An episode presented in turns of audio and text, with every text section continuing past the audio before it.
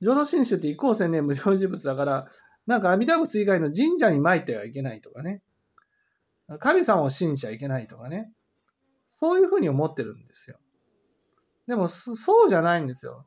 たとえね、その、神社に参ろうが何しようがね、そのあなたが、その、心の向き、あなたの心の向き、人生の方向性がどこを向いているかっていうことが大事なんです。それが、阿弥陀仏を向く。阿弥陀仏を向くっていうのは、阿弥陀仏のような仏になりたい。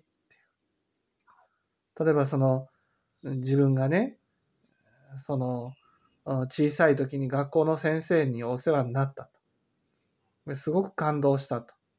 そしたら僕も学校の先生になりたい。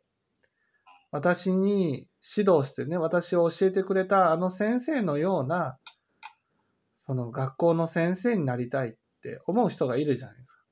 この場合、一校千年、あの教師なわけです。だから、一校千年っていうのは、自分が目標としているもの、なりたいもの、人生の執着の姿っていうかね、何を目指して生きているのか、それが一向千年なんです。例えば芸人だったらね、あのダウンタウンみたいになりたいと。一向千年ダウンタウンなわけです。